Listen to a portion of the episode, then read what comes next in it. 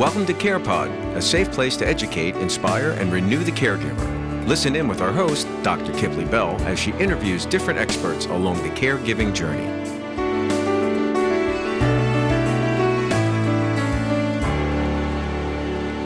All right, so welcome to the Care Pod. Today I am with James Pratta, emergency medicine colleague uh, and dear friend. I often refer to him as my brother from another mother. Medicine physician assistant now entering your third decade. Can you believe it? Almost your third decade in medicine. Uh, yeah. Yeah. I, yeah. Welcome to the Care Pod. Thank you for being with us today. Thank you so much for having me. Wow, it's it's a pleasure seeing you. Yeah. So, okay, so I want to get right to it we hear so much about how doctors don't listen, clinicians don't listen, they don't care. I'm in the emergency department for 25 hours waiting for my loved one to be seen. When should I go to the ER? When should I stay home? How do I know whether to do telehealth or urgent care or emergent care? All of these questions that are valid concerns for the consumer, really you know what do you mm-hmm. say? What what are what is your feedback on to patients and families? Well what you just described here kipley is, i mean excuse me it, it's a quagmire. You know medicine is a quagmire of, of you know decision making for access to care. You know when to go to the er i think is an important um, question and when not, not to go to the er so like if you're primary care provider is recommending you go to the ER if your symptoms worsen, you know, I think that's valid to go to, you know, any emergency department or possibly urgent care, you know, but the volume has increased uh, so exponentially in emergency departments throughout the past three years, you know, since COVID. COVID has turned the world upside down. So I guess the, what you're asking me is when should you bring a loved one to the ER? I would say if their symptoms are worsening, you're not sure. I know myself, the way I practice is uh, I'll tell a patient that I see in the ER, return to the ER if symptoms worsen. And I, I think that's important. Or, you know, send me a message where I can kind of field it on the phone call or have them come back in to be reevaluated. There's something important you said there because, you know, there is a gap in education in that you know, we tell patients, okay, if your symptoms increase, worsen, or change, right? Go to the right. but right. you know, assessing what that symptomatology is or what is that litmus, te- litmus test what is that barometer when you say yeah it's okay i need to go right now beyond obviously I think the biggest misnomer is that how many emergencies, right? Do do we really treat in the emergency room? I think the emergency room has become the amplified primary care office. Yeah, it, it can be. it can be like all primary care stuff and then a small percentage of, you know, true emergencies. Um, I think in this country, though, access to care for people is important. After the you know emergence of COVID and the now we're dealing with the aftermath in the emergency department, there's not many primary care providers taking their patients on schedule for you know for visits like they used to. You know, a lot of primary care providers retired or they're not practicing or their practice has gotten so busy they're overwhelmed um, the ERs are overwhelmed, which we would expect, as well as urgent cares in the area. Um, I happen to live and work in an area where, you know, there's a lot of healthcare institutions and urgent cares that, you know, patients can get access to care to. But the, you know, the market, the the whole system is just so flooded. And, you know, I think, you know, patients, you know, what it comes down to is access to care and having that good continuity of care, communication with your provider, and having that provider communicate with the patient. Uh, that provider patient communication is, I think, is the hallmark of medicine. You know, take the whole medical component out of it, uh, medical education and stuff like that, but that communication between the provider and the patient um, is what makes the difference. It really does. And yeah, a provider can't be around 100% of the time, but some kind of, you know, nowadays we have iPhones and we can message on MyChart and MyChart, you know, I would recommend to all my patients. And in fact, when I see a patient in the emergency department, you know, I, I'll do a team discharge, is what we call it, team discharge. I go in with the nurse. I go over all the instructions. I want my patients to have clear instructions on when to return. Say, for example, if you have an increased fever, night sweats, chills, increase in symptomology, you know, because a lot of times patients don't even understand the instructions where, you know, I like to spell it out, give them verbal and written instructions. I tell them to log on to MyChart, the website. Uh, they can log in on their computer at home or their iPhone, Droid, you know, and they can send me a message like, hey, you know, this medication's not working, this antibiotic's not working. What should I do? And I can kind of say, go to your PCP, come back and see me, um, that kind of thing, you know. Uh, MyChart has been a game changer, I think, in the field of medicine, both for the patient and the provider, because it just increases the communication. And in this day and age, everyone's into texting, instant messaging. So I, I yeah, I think that's paramount with this. And, and you know, you you touch on an important point. In you know, yes, just yesterday I did a lecture, and when I'm on the lecture circuit, I say, you know, hashtag take our Google back. You know, because I uh-huh. feel that we can't, as clinicians and thought leaders in medicine, say, you know, listen, my patient's listening to somebody on Instagram or YouTube, or they're, you know, Googling symptoms you know, and then not take the responsibility to take that extra moment to educate at bedside because there, clearly there is a gap of, you know, when do I go? What does this symptom mean for me and my loved one? You know, how is it going to, you know, change their functionality? Like so many questions that patients have that they have to seek their answers on their own. So I do think to your point that we need the onus is on us to kind of bridge that gap in bedside education. So define a true emergency. And I, I don't want to interrupt you, but I, I you kind of touched on a topic where I think I want to just open this up a little bit more to um, AI, artificial intelligence, which is emerging like in all aspects of our lives, including healthcare. But I think it's so much more important to have the communication with a provider you know, whether it be on the phone, FaceTime, text, whatever, um, through MyChart, through um, you know, a platform versus like the emerging artificial intelligence. And you can say Google searching is artificial intelligence because you're looking something up, that kind of thing. There's also this chat bot, all these different things that people are going to to kind of put in your symptoms and you know you get the diagnosis. Well, it leads patients down a rabbit hole and then they start thinking of a lot of different things they become very anxious then they start presenting to the er with a million complaints uh, symptoms and they're wondering like well what about this what about that where i think if pcps uh, emergency providers you know family medicine offices communicate with their patients when they have questions we wouldn't have this you know big dependence on AI, artificial intelligence. I mean, artificial intelligence is, is brand new, but I think it's really going to impact healthcare as we move forward, you know? So again, I mean, I, this might be a, for another podcast. Yeah, it might. It, and also, I think it goes back to us taking control of our narrative. yes, know? yes, absolutely. That's know, what it is. Uh, taking control over the narrative that, uh, but we, you know, listen, there's the best of us and the worst of us in every profession, right? So we have sat with encyclopedias for clinicians who don't have the heart for people. And so, right. you know, there's that too. And patients feel that. So I think the other thing that I emphasize is that, you know, you're a patient. I'm a patient. You know, you are looking into the eyes at someone suffering that could be you, your aunt, your mom, your sister, your brother, your grandpa. So I think when we kind of take our own pulse and emphasize to patients that, hey, you know, we're we're we're dealing with some of the same issues you're dealing with as well, it becomes important. Um, so define emergency.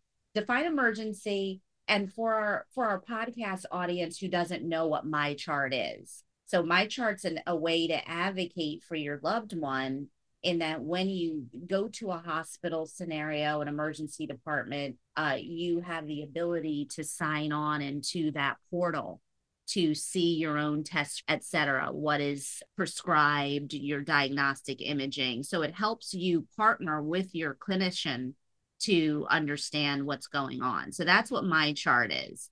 So define what is a true emergency and what you know warrants going to the emergency department okay so a, a true emergency is a situation in which um, a reasonably prudent person without any kind of medical training um, would determine that immediate care is needed.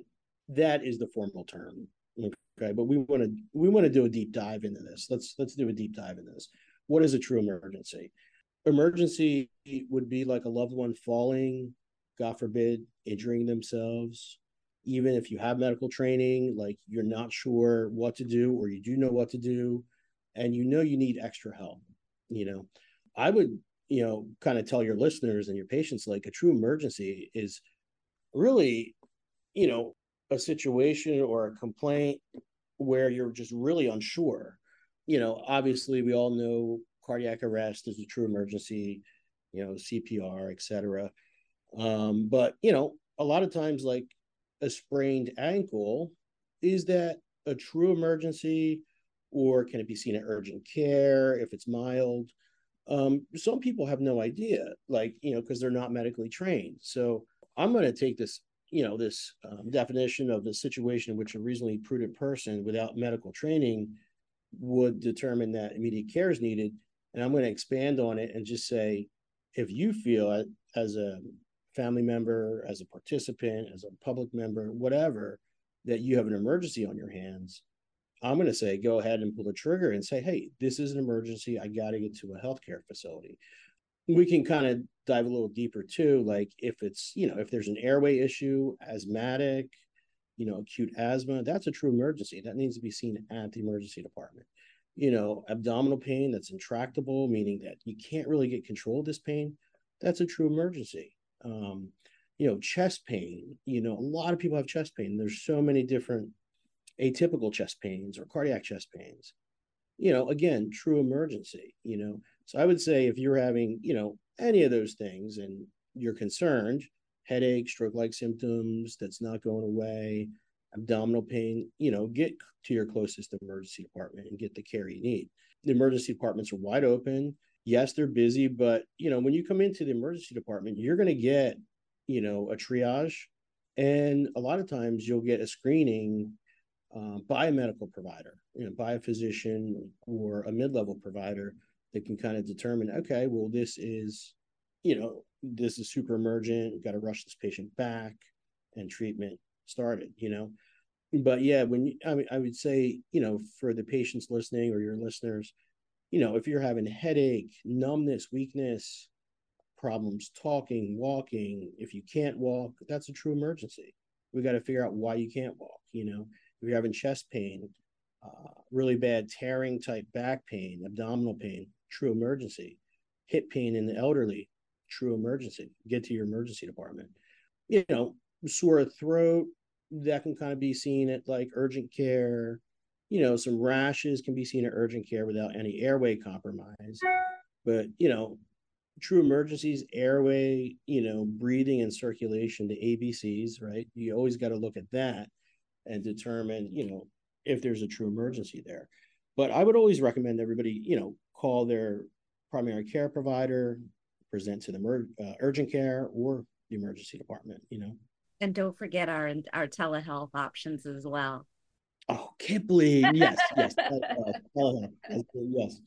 I mean, you know, I know you always have somebody twenty four seven. So yes, call your telemed provider. Say, hey, you know, I, you know, I think this might be an emergency, but I'm not sure. Can I run this by you real quick? You know. Interested in learning more about the Impactful Caregiving Affiliate Program? Reach out, connect at impactfulcaregiving.com.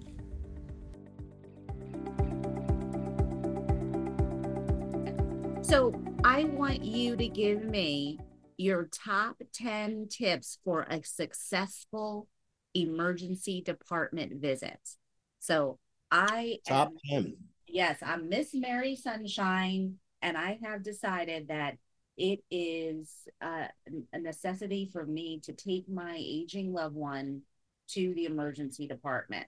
So I want you, if you were the mouthpiece for every emergency department in this country, to say, you know, this is what your expectations should be, both of yourselves as family members and what you should expect from the clinician when you arrive. So give us your top 10 successful tips for an emergency department visit. Wow, Kipley caught me off guard with this one, but we're going to jump right into this. You know, so so I, I would say, you know, first of all, before you go to the emergency department, know that the emergency department is very busy. There's a lot of different things going on. There's a lot of um, what we call resources happening. Resources meaning, you know, patients getting medications, nursing resources, provider resources, that kind of stuff. I would say the number one thing is patience. Right? You want to have patience with yourself and with your loved one. If you feel that your loved one needs emergency care, you know, go to the emergency department. You know, I hope it's not like a 911 situation where you have to call the paramedics and that kind of thing, and you can kind of go in the waiting room, get get your loved one triaged. Be very nice, be kind. So number one would be patience. Number two, be very kind to the emergency department staff. They are here to help you. They're not they're not here to harm you or to hinder you or anything like that. So number 1 patience, number 2 be kind. Number 3 be compassionate to the emergency department and what everything's all the uh, happenings in the emergency department because you're going to have not only is there a waiting room there's an area where, you know, EMS and paramedics are coming in. You don't know what is coming in through the doors um, in the back with EMS. You don't know what kind of emergencies they're dealing with. Number four, understand that, you know, everyone's doing their best job. There may be some staffing issues, but for the most part, we're well staffed, well trained to handle any emergency that, that comes in the door. So understand, you know, those things. I guess number five would be once you're back in the emergency department, um, you might need some ancillary testing. You might see, need some labs, you know, some blood work testing. You may need an X-ray. You may need a CAT scan. You may need an MRI. All these different things. Be patient with that. You know, um, there's other patients there, so be cognizant of that. And if you're waiting for an x-ray or an imaging test or, or laboratory results be patient with everyone that's that's important number six as you get in your you know as you get all your stuff done uh, be patient for the provider to give you the results the provider is going to give you all the results um, you, you may be there for three hours two hours five hours six hours but the provider and the nurse are working very hard along with the er techs and ancillary staff meaning x-ray techs, CAT scan techs, to kind of provide the best care for you. Uh, most emergency departments, they work on different virtues or values, how they want their patients treated. And it's, you know, world-class experiences they want their patients to be treated by, you know, world-class parameters. So you're just kind of patient, you know, all those things are going to get done.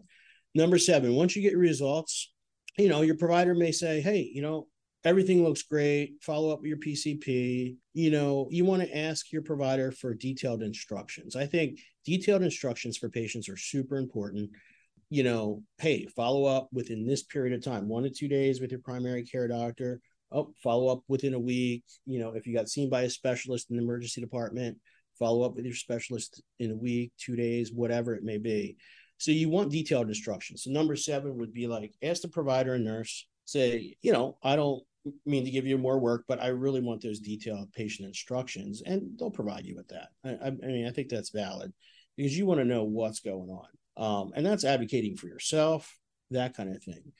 Chances are you're going to have a great experience in emergency department. There's a lot going on.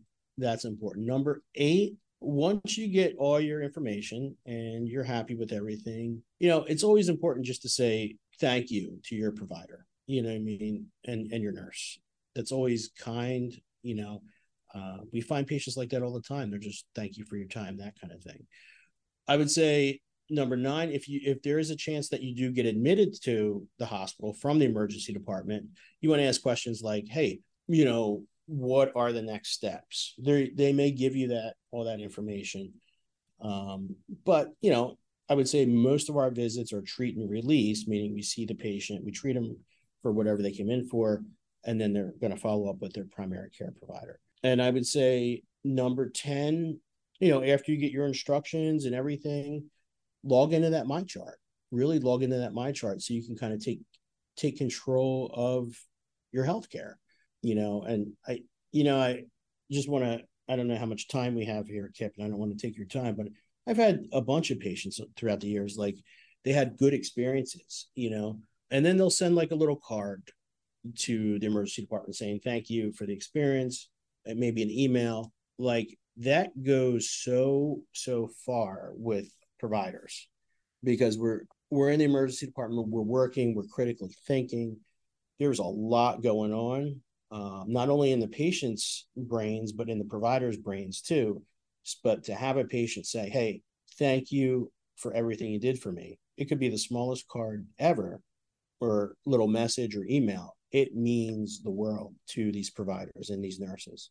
Um, Absolutely. So, yeah. And to piggyback off of your list too. So, I think also it's patience across colleagues to look at your colleague to say, you know what, I, I see what you're doing. I applaud your work. You're an excellent leader. I know you're carrying a lot of pressure right now. I see you're stressed. I see you're hungry. Um, take a break. I'll carry this patient for you. I'll cover this room uh, while you step out uh, of the department for a second. I think uh, patients with one another uh, as colleagues is important in this high demand, high stress environment, regardless of specialty. And then you spoke to really a shared empathy when you talk about compassion and patience and kindness. You know, there's a lot of sights and sounds and smells. And, you know, I think having been alongside you working clinically, the frustration comes when you know someone is so impatient and they're there with a stub toe and that toe is extremely important to them and we don't belabor that stub toe but at the same time there's someone in the other room that is in having an acute heart attack and they were just as patient as can be and as pleasant as can be and they weren't complaining and here they're having a major emergency and so right having shared empathy to look at your neighbor you know, when you're there in the department to understand, wow, you know what? My emergency may not be as bad as my neighbor's right now. So let me sit here and not complain and understand that, you know what? It may be a five hour wait. So I, I think that's important. I also like to encourage patients to, you know, bring their bags of comfort. You know, not mm-hmm. if you're with abdominal pain, we don't want you snacking on Doritos from the vending machine. But we, you know, as the caregiver, we want you to be prepared with your iPhone chargers and your magazines, your right to help you pass the time and to decrease the anxious feelings of not knowing what's what's going to occur next. I think that's important, you know. Um, you know, a lot of, you know, like I I keep going back to MyChart. I go back to MyChart because a lot of patients have MyChart on their iPhones or Droids. Um, and they can see like all the progress of their care while in the emergency department. They'll see their labs, their imaging, stuff like that, which kind of, you know, gives some peace of mind. You know, sometimes it can be a little hectic if they see the results and then you as the provider don't get them in time or they get them before you.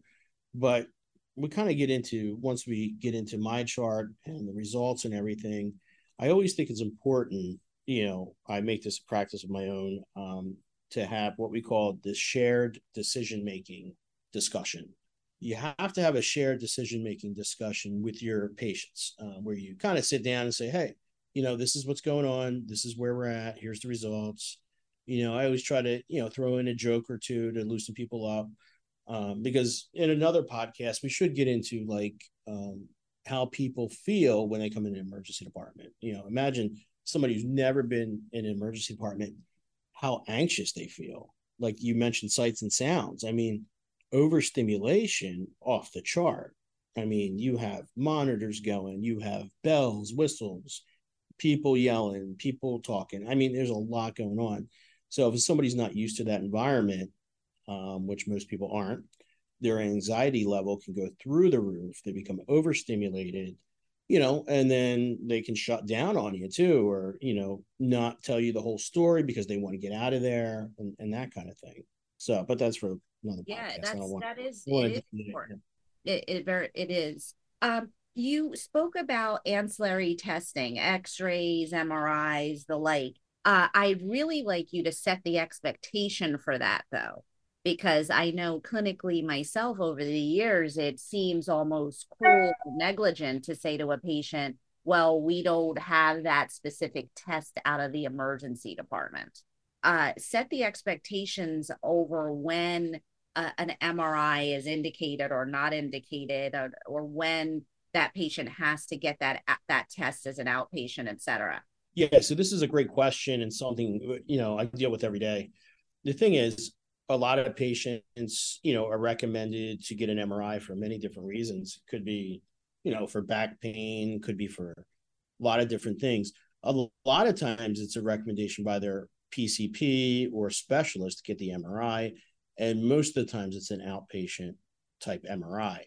A lot of patients have this, you know, preconception that, you know, if I go to the emergency department, I can get that outpatient MRI done through the emergency department you know, and make it an emergency or be covered by insurance, you know, these kind of things. Um, I think, you know, in this country, in insurance kind of dictates a lot. You know, I just had a patient the other day tell me, you know, she got billed for $6,500 for a COVID test that she had done in an emergency department in Michigan. And her, you know, her insurance said, we're not paying for preventative health care and you had this COVID test done in Detroit, Michigan, and 6,500 bucks. So she's telling me about this, asking me what I can do. I don't work in Michigan. So I'm like, wow, this is this is interesting. Like, you know, the the way the health insurances are set up with different things. But to get back to your point here, you know, MRI, it's usually the PCP or the specialist saying, hey, you know, get an MRI. It's different. Sometimes they'll say, go to the emergency department and get an MRI if they think it's something acutely emergent, you know, with back pain or different things like that, or something neurological. And then, you know, when we kind of get into the different patient populations, I like to talk about our patients who are pregnant, you know. MRI is the test of choice for a lot of different things going on in the abdomen when you have your pregnant patients, you know, because it's really no radiation. So in that kind of situation, then yeah, you know, through the emergency department. But I find so many times on a daily basis, weekly basis, you know, patients have the misconception that to get my outpatient MRI, you know, I'll just go to the emergency department to get it done quicker. Not only does that use up resources, but it's it takes up, you know, resources for other patients who may need beds or emergent type study. So mm-hmm. think about that. I would tell your patients and your viewers, think about that. Like does this MRI of the knee need to be done emergently or can I get it done outpatient? Because in my mind, I know the emergency room's packed with, you know, critically ill patients that, you know, might need an MRI of something, you know, more serious than what I have. Believe me, your complaint is serious if you have knee pain or whatever, but try to understand that a little bit more. But I, I think that, you know, kind of points to the fact of you know our public our soci- sociological system the way we do things here in this country you know. It's like go to the er you can get this done. There has to be more education out there and that's co- going to come from pcps um, telemed providers like yourself. And i hope there's more telemed out there that kind of educates patients on this. Yeah i think again it, it goes back to taking back the control over the narrative we give and the care we give to each other as clinicians and to the patients that we serve. So, yeah. always a pleasure. Sit with colleagues, kind of talk shop, educate the public. Uh, CarePod is in an international platform, but it's all relevant. It is it is relevant to kind of take our own pulse and say, listen, you know, we have to do better. Sleep. Last question. What do you think we're doing well? What do you think we're doing well? There's been a lot of kind of talk on what, you know in in media on how you know medicine is failing people but what do, what do you think we're doing well we're doing we're doing a lot of things well um i think you know all that negativity and media talk is you know obviously the, the whole healthcare system was stressed before covid covid kind of broke it i feel but what we're doing well i think is seeing our patients trying to get them in, out, seeing them quicker. I give a lot of credit to our specialists, our surgeons, everybody that's in the healthcare system. I mean, they're really trying hard to get back on track, you know, since COVID kind of threw us off track. So I think we're getting patients in quicker uh, from an emergency medicine standpoint. We're getting our patients in quicker. We're having better, you know, flow of patients. Um, of course, it's going to get clogged up here and there, but we're doing that. I think the whole, you know, medical world of, you know, providers and mid-level practitioners is expanding.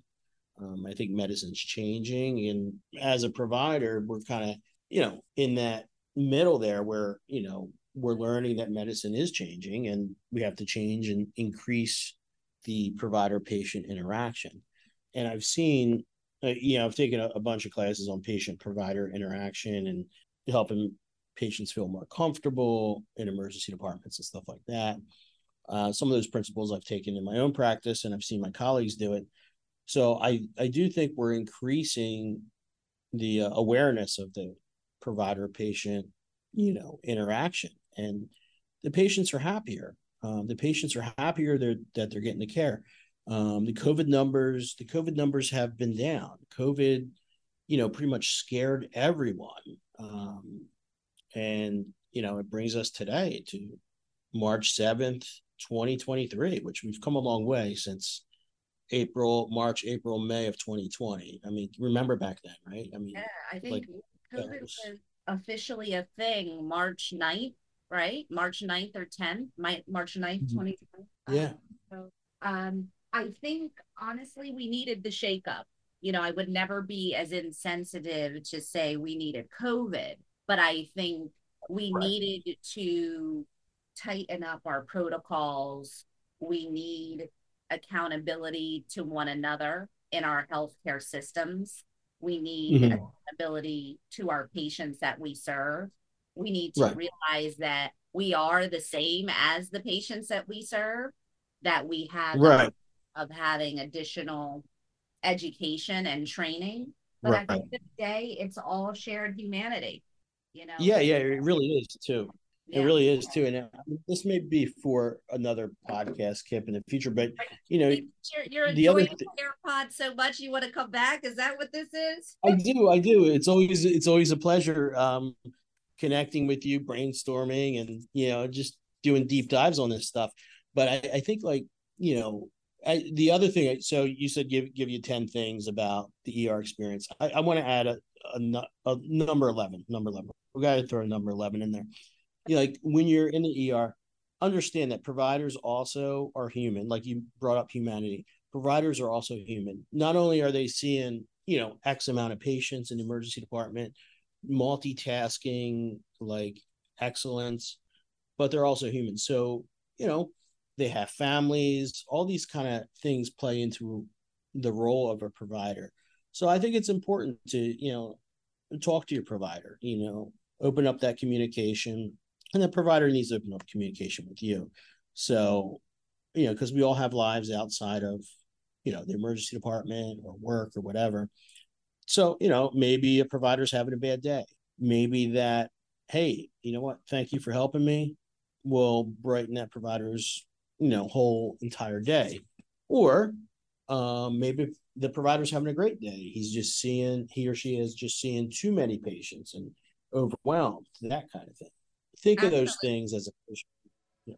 Absolutely. And listen, you know, I share here and I have told Pratta for decades that I had chosen to move on in my career to ultimately obtain my medical doctorate, but I never belabor the experiences and training uh, in my early career as a physician assistant because at the end of the day, the physician assistants, the nurse practitioners are the workforce of this profession, period.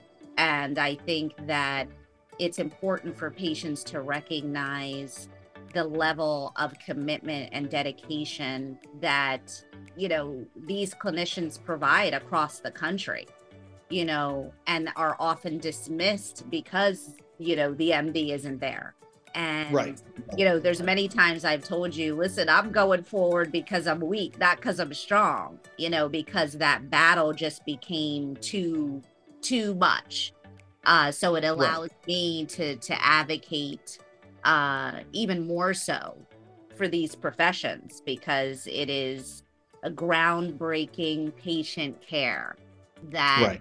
has bridged the gap in patient education that we've discussed, has bridged the gap in that bedside time that is so necessary, that has been the foundation of uh, the advanced clinical provider. So I salute Yes. you. I salute you, brother. I salute you. And I your- salute you. You are awesome. emergency. Yes, Um, that is it. I'm uh, excited to see our next podcast and some next topics we can cover. Um, you know, whatever you need, anytime, you know, you know how to reach me. Okay. Um, but it has. It has been a pleasure doing this with you. Well, thanks again. Thank you for sitting with, with us here on the Care Pod, and I hope that your advice and input about uh, you know emergency department visits will be helpful for for many families in our audience. So thank you so much again. Great information right from the source. For more information on how to care give like a boss, check out impactfulcaregiving.com. Want to be a guest on the show? Contact us at CarePod at impactfulcaregiving.com.